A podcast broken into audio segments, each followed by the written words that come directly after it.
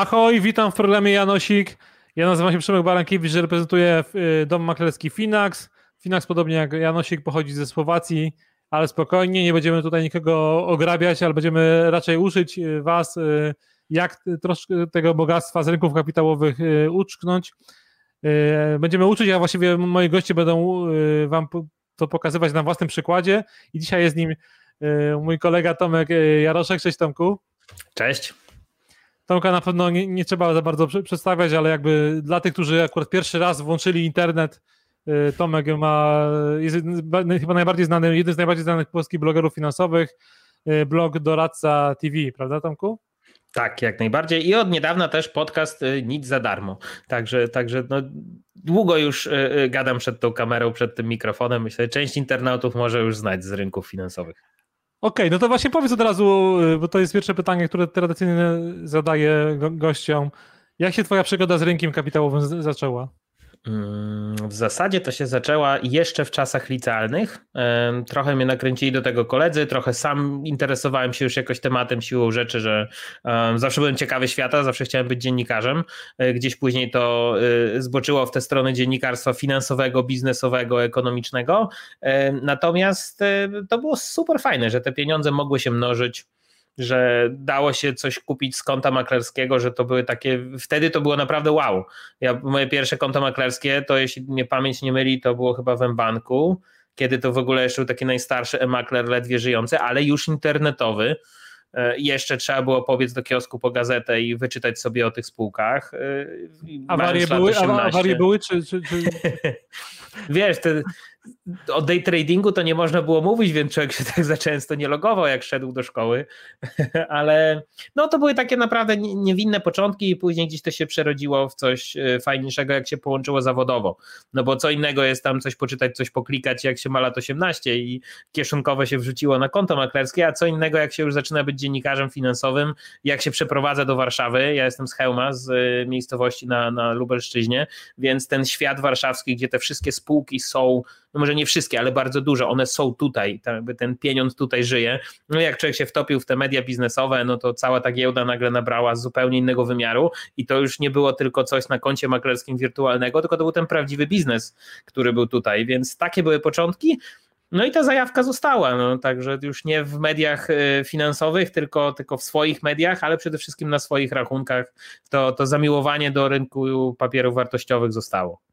Nawet chyba się minęliśmy trochę w bankierze.pl, gdzie w sumie dużo osób tak, się tak, tak, wychowało. Tak. Tak, to prawda, to prawda. Tam chyba dobry, oj, chyba ponad 5 lat um, ze studia Bankier TV jeszcze też część, część widzów y, dłużej już na rynku przebywających może mnie kojarzyć. No dobra, to teraz przeskoczmy kilkadziesiąt lat y, do, do przodu. Z czego byś miał emeryturę? To jest.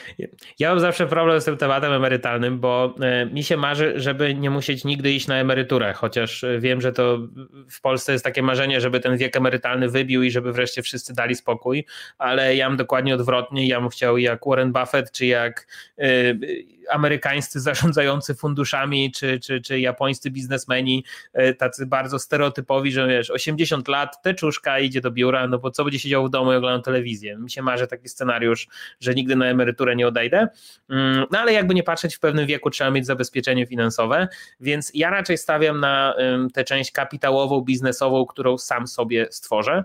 E, to od razu wyjaśniając, w polskim systemie emerytalnym, e, ja wychodzę z założenia, że ZUS to jest ubezpieczenie bardziej niż emerytura, czyli no nie wierzę, że tam ZUS zbankrutuje i będzie jakiś Armagedon, e, ale raczej patrzę na to, że to jest takie moje ubezpieczenie, jak mi coś się stanie, muszę iść do szpitala, w tych kategoriach patrzę na ZUS bardziej niż w kategorii emerytalnej, więc raczej moja emerytura to będzie kwestia wypłaty dywidend, może kwestia realizowania części portfela po prostu i zamiany na gotówkę może jakaś część biznesowa, która będzie przynosiła w miarę regularny jeszcze przychód, to, to zdecydowanie tak będzie wyglądało. No i na pewno wyższy wiek emerytalny niż teraz. Nie wierzę, że zostanie z nami tak niska wartość i wydaje mi się, że jak ja będę przechodził na tę emeryturę, jak już mnie zmuszą, to, to wiek emerytalny będzie wyższy niż teraz. Okay, to teraz coś bliższego ciału, czyli poduszka, poduszka finansowa. Masz taką, w, w jakiej kwocie, nie wiem, krotności swoich wydatków i w czym ją lokujesz? Mm, mam taką poduszkę finansową, chociaż zawsze się śmieję, że ona jest y, niższa niż powinna być, y, licząc nawet y, wszystkie zasady, wiesz, finansowe, wynosząc książki, czy, czy patrząc na różne teorie blogerów i finansistów z całego świata, że tam powinna być nawet dwunastokrotność wydatków, czy coś takiego. No ale aż, aż takiej poduszki finansowej nie mam, bo cały czas mnie korci, żeby te pieniądze pracowały na rynku kapitałowym.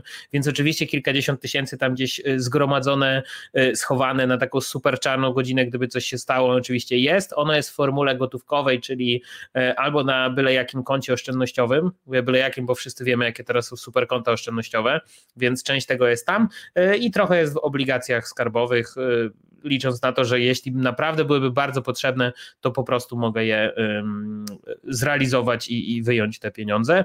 Także no, jest jak najbardziej ta poduszka finansowa, chociaż cały czas mnie zawsze korci, żeby to już bardziej pracowało. I ja mam w ogóle taką motywację y, do, do odkładania pieniędzy w takiej formie, że im więcej tych pieniędzy pracuje na rynkach kapitałowych, tym lepszy efekt, więc to jest taka moja mała motywacja żeby, żeby jeszcze ta kula śnieżna, już tak y, wychodząc z y, parafrazy Buffetta, y, żeby ona się po prostu toczyła, no to tam trzeba tego śniegu w postaci gotówki dorzucać. Więc mnie zawsze korci, żeby z tej poduszki coś wrzucić na rynek kapitałowy, no ale zgodnie z zasadą to musi być pieniądz łatwo dostępny po prostu. Gdyby coś się stało, to nie mogę czekać kilka dni, aż sprzedam akcję, muszę te pieniądze mieć pod ręką, więc poduszka jest jak najbardziej. Mówi, że pieniądze muszą pracować, one muszą pracować w formie inwestowania pasywnego czy aktywnego? Jakbyśmy rozmawiali jeszcze 3 lata temu, to bym powiedział, że 100% aktywnie, bo, bo to jest największa frajda, stock picking i, i, i, zanurzenie się w tym świecie giełdy. Wydaje mi się, że i z wiekiem, i z y, rosnącym majątkiem na koncie y, zaczynam rozumieć fenomen inwestowania pasywnego i faktycznie u mnie też ta część pasywna z roku na rok się staje coraz większa. Y, no i sam zaczynam coraz częściej polecać pasywne inwestycje początkującym inwestorom, no bo przewagi indeksów są naprawdę gigantyczne w długim terminie. Więc dzisiaj bym powiedział, że to jest taki układ mieszany. Tam dalej jest bardzo dużo aktywnych inwestycji i ta proporcja jest na rzecz samodzielnego wybierania instrumentów, chociażby spółek dywidendowych, więc to jest, to jest trochę ta część aktywna, ale jest to rosnąca część pasywna z roku na rok, bym powiedział, coraz więcej i, i, i jednak. Mhm no chyba nie da się tak bez tej pasywnej części już dzisiaj, ale jakbyśmy rozmawiali kilka lat temu, to bym powiedział, że zdecydowanie wszystko samodzielnie trzeba wybierać i iść tą drogą. Dzisiaj zdecydowanie bym powiedział, że część pasywna musi być i, i z biegiem lat pewnie ona będzie jeszcze większa. No dobra, globalnie czy lokalnie? Dzisiaj globalnie i nie lubię się powtarzać, ale znowu podobnie. Parę lat temu byłoby za duży był ten home bias i ja od właściwie najmłodszych lat zawsze polska giełda i, i te spółki, które mnie otaczają, żeby uczyć się na tych polskich przykładach i tak dalej. Zresztą kiedyś wychodziłem też z bardzo błędnego y, założenia, że te giełdy są do siebie podobne, no bo inwestowanie, inwestowanie, giełda, giełda, czy dlaczego miałbym nie znaleźć super spółek w Polsce, dlaczego miałbym ich szukać y, y, za oceanem, w Chinach, czy wiesz, na zachodzie Europy. Y, natomiast później z wiekiem człowiek też zaczyna dobrze rozumieć, że giełda giełdzie nie jest równa i jednak jest jakaś istotna przewaga a mm, rynków zachodnich, więc dzisiaj już też to jest inwestowanie globalne, tylko że u mnie jeszcze ono nie jest tak bardzo zdywersyfikowane, czyli to jest jakiś tam nacisk oczywiście na polskie akcje, na nasz lokalny rejon, jest dużo USA w postaci czy ETF-ów, ale przede wszystkim spółek dywidendowych. No i jest jakaś ekspozycja przez różne pasywne tematy właśnie na, na Europę. Praktycznie u mnie nie ma Azji i to jest coś do nadrobienia, biorąc pod uwagę, jak e, Chiny wychodzą z tej pandemii jako jakiś jeden wielki zwycięzca e, gospodarczy. Także dzisiaj już zdecydowanie globalnie, tylko że u mnie to jest takie Polska, USA, i troszkę reszty świata, więc jeszcze ten podział geograficzny i dywersyfikacja trwa, pewnie jeszcze chwilę mi zajmie po zbudowanie tego tak na poważnie. Z tego, co mówisz, to wynika, że rozum mówi globalnie, ale serce ciągle tam jednak w tej Polsce. Polsce no wiesz, z jednej strony masz y, fantastyczny sektor y, producentów gier, który ja bardzo lubię i który zbudował nam całą y, społeczność inwestorów i, i to jest piękna sprawa i cieszę się, że gdzieś w tym uczestniczyłem przez te lata. Z drugiej strony cały czas boleję nad tym, że inwestowanie dywidendowe w Polsce to jest jeszcze długa droga, że jest masa rachunków IKE czy IGZE, których, no, które po prostu leżą leżą nieużywane, bo, bo długi termin jeszcze to jest dla nas e, kompletnie odległe marzenie dla polskich inwestorów, więc gdzieś mnie to trochę boli, ale z drugiej strony e, no, logika pokazuje, że postawienie wszystkiego na jedną kartę, biorąc pod uwagę, że Polska jest dla świata egzotycznym rynkiem, Chociaż to oczywiście jest cudowna gospodarka, która w 30 lat zrobiła kosmiczny skok i dzisiaj y, ważny kraj Unii Europejskiej, ale jak tak sobie pomyślę o zagranicznym inwestorze, no to mamy te, jest ten nasz egzotyczny złoty, no jednak to jest trochę inne podejście z perspektywy globalnego inwestora, więc y, wydaje mi się, że tutaj y, przy większym majątku, przy długim terminie, to taki home bias robi się naprawdę niebezpieczny. No, zresztą jest trochę państw na świecie, które pięknie pokazują, znaczy strasznie pokazują te historie, co się dzieje, jak jesteśmy super inwestorem na lokalnym rynku, tylko że nagle coś się złego dzieje. Um, geopolitycznego, coś się nagle dzieje złego z walutą, no i zostajemy albo z niczym, albo no wiesz, moglibyśmy spokojnie zdywersyfikować sobie ten majątek i uchronić się przed tym, ale ten patriotyzm gospodarczy wpakował nas w kłopoty, więc tak z logicznego punktu widzenia nieinwestowanie chociażby w Stanach, które są no więcej jak połową rynku globalnego, y, no, no jest trochę ryzykowne. O tak, nie, nie bycie tam. Zresztą ja też tak patrzę na ryzyko walutowe, że ono na początku nam się wydaje ryzykiem, ale gdy budujemy majątek w długim terminie, no to, to jest dywersyfikacja bardziej niż ryzyko. Tak jakby, no zresztą patrzymy dzisiaj na kursy walut i ja tam się cieszę, że jednak część tych inwestycji jest w dolarze, jakaś mniejsza część w euro, no to, to trochę procentuje teraz. No to, ale wyobraźmy sobie, sobie, że jesteś ministrem finansów Polski, a nie, nie Ameryki, e, albo, e, nie wiem, szefem giełdy, albo MBP i mógłbyś zmienić jedną rzecz tylko na polskim rynku kapitałowym, to co by to było? Jak czytałem to pytanie pod twoimi nagraniami wcześniej, to już się zastanawiałem, że tu tyle rzeczy można by powiedzieć, a, ale coś takiego realnego, wiesz, większość pewnie by odpowiedziała, że wyrzucić ten podatek od zysków kapitałowych, ale tak. wydaje mi się, że to jest takie najprostsze rozwiązanie, ale to do końca nie, nie, nie o to chodzi, bo My mamy IKE i my mamy IGZE, prawda? I teraz przy tych dużych limitach mamy ponad 20 tysięcy złotych rocznie można wrzucać na te rachunki i nie mieć tego podatku. Ale sam fakt, że to nie jest taki, taka wartość instant tu i teraz, że to jeszcze ma wpisaną emeryturę czy długi termin w rachunek, sprawia, że, że my tego nie chcemy. No i jeszcze oczywiście y, jest słowo emerytura kojarzy się z państwem, więc, więc jest ryzyko, że zaraz nam to zabiorą, nawet jeśli tego nie ma nigdzie w przepisach. Y, ja bym chyba postawił, chociaż nie, nie da się zmusić spółek, ale byłoby super, żebyśmy poszli w stronę dywidend kwartalnych. Tak jak w Stanach Zjednoczonych spółki płacą dywidendę rozłożoną na cztery części, wydaje mi się, że to jest taka malutka rzecz, która sprawiłaby, że ten inwestor dostawałby ten bonus cztery razy w roku, i to by naprawdę mogło go przekonać, tak już czysto psychologii, ekonomii behawioralnej, że to by mogło polskiego inwestora przekonać, że ten długi termin, że to siedzenie na tej giełdzie po to, żeby te bonusy ci wpadały co kwartał, to, to, to miałoby naprawdę pozytywny wpływ na rynek kapitałowy. Bo teraz albo my się zastanawiamy, czy ta dywidenda w ogóle będzie, czy nie będzie, wiesz, jeszcze jest spora część spółek, która nie ma tej stabilnej polityki. No u nas arystokratą dywidendowym można by nazwać spółkę, która w ogóle płaci dywidendę powyżej 10 lat. To, to, to już jest często sukces. Więc wydaje mi się, że taka mała rzecz, jakby spółki w ten sposób zaczęły podchodzić, to, to spora część inwestorów no, lepiej by się poczuła, jakby pieniądze jej wpadały co, co kwartał i, i to by mogło mieć fajne, yy, fajne przełożenie na długi termin. Tak mi się wydaje. Ale to tak intuicyjnie. Nawet, nawet młody człowiek, który mówi, że inwestowanie dywidendowe jest kiepskie, jak się ma mały kapitał, no bo to jest dosyć deprymujące. Wrzucasz 10 tysięcy złotych po to, żeby ci 400 złotych dywidendy przyszło i jeszcze podatek od tego zapłacisz, no to część inwestorów po prostu to rzuca od razu i, i nie chce tego robić, ale gdyby ten efekt psychologiczny sprawił, że możesz dostawać pieniądze co miesiąc i tak dalej, mając kilka spółek, to, to mogło być fajne. No chyba tylko, tylko jedna, jedna spółka jest na, na GPW, która Tak mi się wydaje, że chyba tylko jedna dalej została. No tak, nie tak. powiemy, która, nie chcę, ludzie poszukają, bo to też jest tak To będzie fajne, fajne ćwiczenie. Ćwiczenie, dokładnie. Y, dobra, teraz moje ulubione pytanie. Twój największy błąd inwestycyjny? Och, też się tym zastanawiałem długo, ale to jest zawsze takie pytanie, które, które niby teoretycznie każdy z nas popełnił na rynku kapitałowym pewnie masę błędów, bo nawet mam taki tekst w wersjach roboczych yy, i wypisuję te wszystkie błędy, które popełniałem przez lata, już jest takie kompendium problemów i błędów, które popełniłem.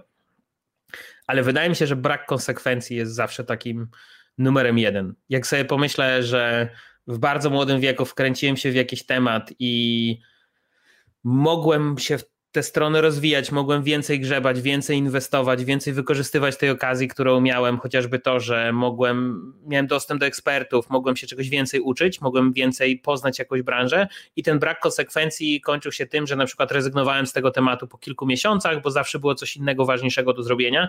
I tak gdzieś mi chodzą po głowie sytuacje, w których mm, no rynek kryptowalutowy to już jest w ogóle kosmos, kiedy ja o nim się może nie czytałem, ale im się poważnie się na nim nie interesowałem, nawet nie chcę myśleć o tych bitcoinach, które dla żartu gdzieś tam na telefonie były, w ogóle nie, nie, nie rozmawiam o tym, ale sam fakt, że miałem dostęp do super ekspertów w tym czasie i mogłem lepiej to spróbować zrozumieć zamiast to lekceważyć, no pierwsze inwestycje w branżę game dev wystarczyłoby nie ruszać tam tych pieniędzy z czasów wczesnych studiów, żeby dzisiaj sobie kupić chociaż tam jedną, dwie kawalerki. Wystarczyło nie ruszać tych pozycji, nie? że tak zacisnąć zęby i byłoby dobrze, więc wydaje mi się, że ten brak konsekwencji to jest coś, co jak dzisiaj patrzę wstecz, to, to, to mogłoby być super, gdybym po prostu się zawziął i wytrzymał w czymś przez kilka lat, bez skakania z kwiatka na kwiatek, bo to przecież wiadomo, że w inwestycjach zawsze za rogiem jest ta lepsza okazja. Nie? Więc brak konsekwencji to, to jest coś, co mnie męczy do dzisiaj, ale już jest tym dużo lepiej na szczęście i też to się przekłada na lepsze efekty na rachunkach. Słuchaj, strasznie jesteśmy do, do siebie podobni w tym, co mówisz. Po, po, wszystkim bym się podpisał. Nie wiem, czy to kwestia okularów, wybrody, yy, bo, bo, chyba nie wieku, ale naprawdę. To teraz zaskocz mnie czymś. Yy, powiedz jakąś yy, książkę dla inwestorów, którą warto przeczytać, zanim się albo w trakcie inwestycji. Dobra.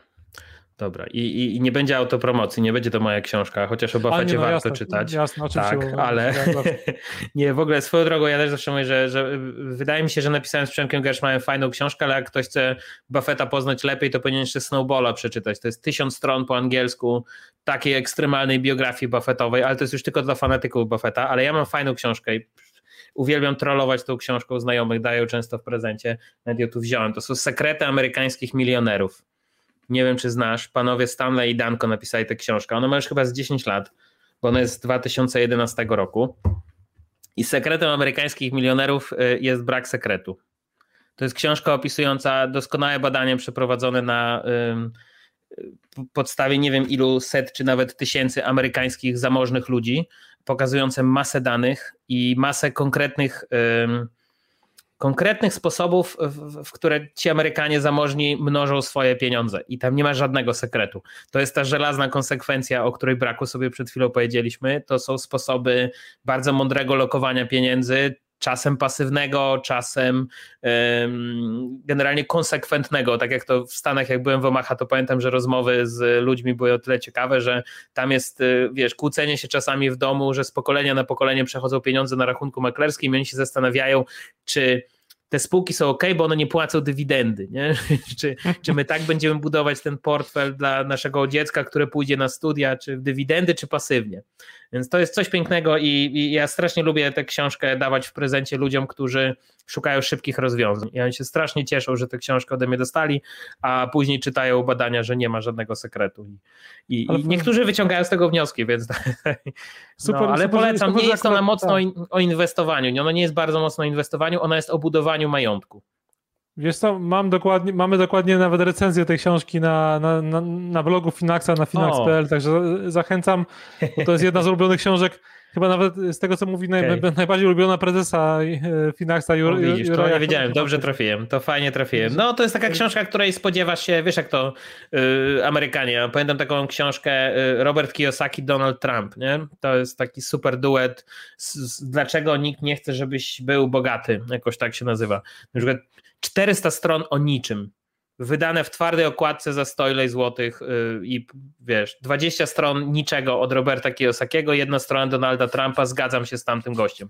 Nie, no, no jest trochę książek biznesowych, które coś ci obiecują na okładce i tego nie dowożą, ta ci obiecuje a do, sekret, a dowozi ci dużo więcej fajnych danych, yy, świetne badanie, no tylko mówię, no, nie, nie spodziewać się fajerwerków, ale spodziewać się konkretów, na niektórych to może być inspirujące, jak w kilkadziesiąt lat można zbudować piękny majątek dla, dla nawet przyszłych pokoleń. Piękna sprawa. Ja bym chciał, żebyśmy się tak uczyli kapitalizmu w Polsce. No ale to. Y, y, no, od nas to trochę zależy, nie? Trochę jako Jasne. ludzi, którzy gadają przed tymi mikrofonami i zajmują się edukacją, od nas trochę to zależy, żeby właśnie takie tytuły i, i, i takie podejście um, stało się modne, nie? to ty jesteś skromny i, wiem, że nie reklamujesz swojej książki, ale to ja, ja zrobię. No, na, naprawdę bardzo fajna pozycja. Warren Buffett, y, ja myślę, że jak trochę, wiesz, y, przejdą te, te ta hossa obecna i, i spojrzymy na nią z perspektywy za kilka lat, mhm. Y, to jednak Warren się obroni, bo teraz jest trochę tak, że są bardziej gorące, bardziej sexy inwestycje. To prawda, to i, prawda. Tak żyjemy z kwartału na kwartał, tak. że w tym kwartale jest rekord Nasdaqa, w kolejnym jakieś nowe spółki wyskoczyły, a, a ten Buffett sobie kumuluje te dywidendy z dominującą pozycją Apple'a, który dalej jest najdroższą spółką na świecie. I więc no, nie jest to taka zła strategia. Zresztą też sobie Dokładnie. przypominam e, rok temu, ja nagrywałem taki materiał e, po tym, co zrobił Buffett, jak tylko zaczęła się pandemia. I on błyskawicznie pozbył się spółek z linii lotniczych i tego typu biznesów, mówiąc, że naprawdę minie dużo czasu, zanim ten biznes wróci do normy. I oczywiście wtedy był absolutny hejt i na Buffetta, i y, pośrednio trochę na mnie, że tłumaczę, co robił Buffett. No ale w każdym razie jesteśmy rok później i jesteśmy w nie wiem którym już lockdownie i zastanawiamy się, czy za rok uda się, żeby tego nie było, nie? Więc to coś w tym jest, że ten Buffett szybko y, doszedł do wniosku, że to nie jest kwestia tygodni, miesięcy, ale jednak lat. Więc bardzo jestem ciekaw, jak na to spojrzymy za 3, 4, 5 lat. To się umawiamy już dzisiaj, że w Janosiku za 3, 4, 5 bardzo lat chętnie. będziesz gościem. Ja bardzo dziękuję Tomku, to było bardzo fajne, fajne 20 minut. Y, y, odsłuchajcie też innych, innych Janosików, y, bo są w naszej aplikacji, aplikacji mobilnej, w aplikacji podcast, podcastowych Finaxa, no i na YouTubie, ale wielkie dzięki za to, to, Tomku, bo to było naprawdę bardzo fajne, inspirujące spotkanie. Pięknie, dziękuję. Mam nadzieję, że, że pomogłem trochę widzom, czytelnikom i, i, i zapraszam do przeczytania sekretów amerykańskich milionerów i, i, i zgłębiania tej filozofii tylko po polsku na naszym może i nie tylko rynku kapitałowym, bo majątek jak najbardziej mamy wszyscy do zbudowania, prawda? Dzięki.